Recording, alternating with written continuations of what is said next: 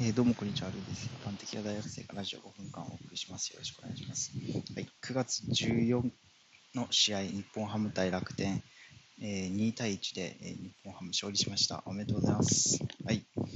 えー昨日の試合といってはもう何て言ってもバギーですね。バーヘイゲン投手、えー8回無失点、えー素晴らしいピッチングをしてくれました。えーこれで6勝目ということで、えー勝ち頭なのかな、えー6勝目。で、その6勝目の内訳で、そのうちの3勝が楽天ということで、楽天に非常に強いという、えー3戦3勝らしいです。すごいですよね。あの、打率のいい、チーム打率のいいチームに、えーこれはね、えー無失点で8回まで投げて無失点に抑えるという素晴らしいピッチングを、えーしてくれたと思います。が強いんですけどね。えーえーいや、昨日は、えーえーバーケバーヘーゲン投手の次に宮西選手が投げたんですけれども、えー昨日の試合はね、中継ぎを大量につぎ込むことなく勝つことが、えーできました。えー前の試合でね、え有原選手が2回で降板しちゃうっていう、えもう考えられないようなことが起きて、そこから中継ぎをね、大量に使いながら、なんとか試合を終わらせたような、えーまあ、試合展開になってしまったんですけども、そんな中、えーバーヘイゲン選手が、えーしっかり、えー抑えてくれて、えーよかったなというふうに思います。で、ヒットが内野安打1本っていうね、本当に完全に封じ込めましたね。えー素晴らしいです。はい。で、坊主にしたからですかね、もしかしたら。マルテンス選手と一緒に、えー坊主にしたっていう。あの、2人ね、結構いい感じの付き合いというか、えマルティネス選手が、えーっといろいろ日本の文化とかね、いろいろなことを、えーバーヘイゲン選手にね、教えてるみたいで、え2人ともいい選手でね、あの本当にお互い切磋琢磨していて、えーいい状態ですよね、今。はい。で、えーまあね、バーヘイゲン選手、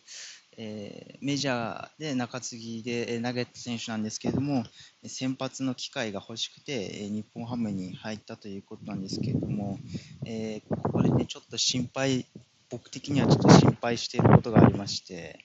えーそれがですね、えー活躍しまくると、あのメジャーに行っちゃうんですよね、その成績で。えなんでね、えーまあそれは本当に喜ばしいことではあるんですけれども、えーちょっとハムとしてはね、寂しいなというふうに、えー感じる部分もあります。はい。えまあ、マーティン選手もね、え素晴らしい活躍してメジャーに行きました。まあ、選手の、えまあ、キャリアとしてね、メジャーって素晴らしい舞台ですから、うんそこにがん、ね、行ってほしいっていう部分もあるんですけれども、ちょっと寂しい、活躍しすぎたね、まだ今後のことは分かんないですけれど、えーっていうこともありますよね、ファイターズ、しょうがないです、お金がないんでね、うん、しょうがないですけど、ちょっと寂しいなというふうに思ってしまうこともまああります。はい。で、えーバッター陣で言うと、えーちょっと僕の、えー大好きな選手、太田選手は今日あ昨日の試合で4打数2安打1打点で、打率がなんと2割9分6厘まで来ました。いやー、すごいですね。えーシーズンのね、序盤は本当に打てなくて、えーまあ、日によってはスタメンを、ね、出るあの外れるっていう試合もあったんですけども、そこからなんとかね、徐々に徐々に、えー成績を上げてきて、今、2割6 9分6厘ですから、えーぜひとも今季は3割、3割を目指してほしいです。3割目指して、えー頑張ってほしいなというふうに思います。ね、巨人で、えー約10年間ほど、えーなかなか一軍で活躍できなかった選手がチームをね、えー変えてそこから、えー3割打つようなバッターになったら本当に、うん、2軍でね腐ってる選手にも励みになると思うんですよ。なのでね、まあ、去年は20本打ちましたけれども今年は、えー率で3割3割打ったら一流バッターですよね。なんでそこを、えー3割を到達して、えー年俸を上げて、えー僕の,、えーあの理想で言うと WBC 出たりだとか、オールスター出まくったりだとか、してほしいです。っていう選手ですね。はい。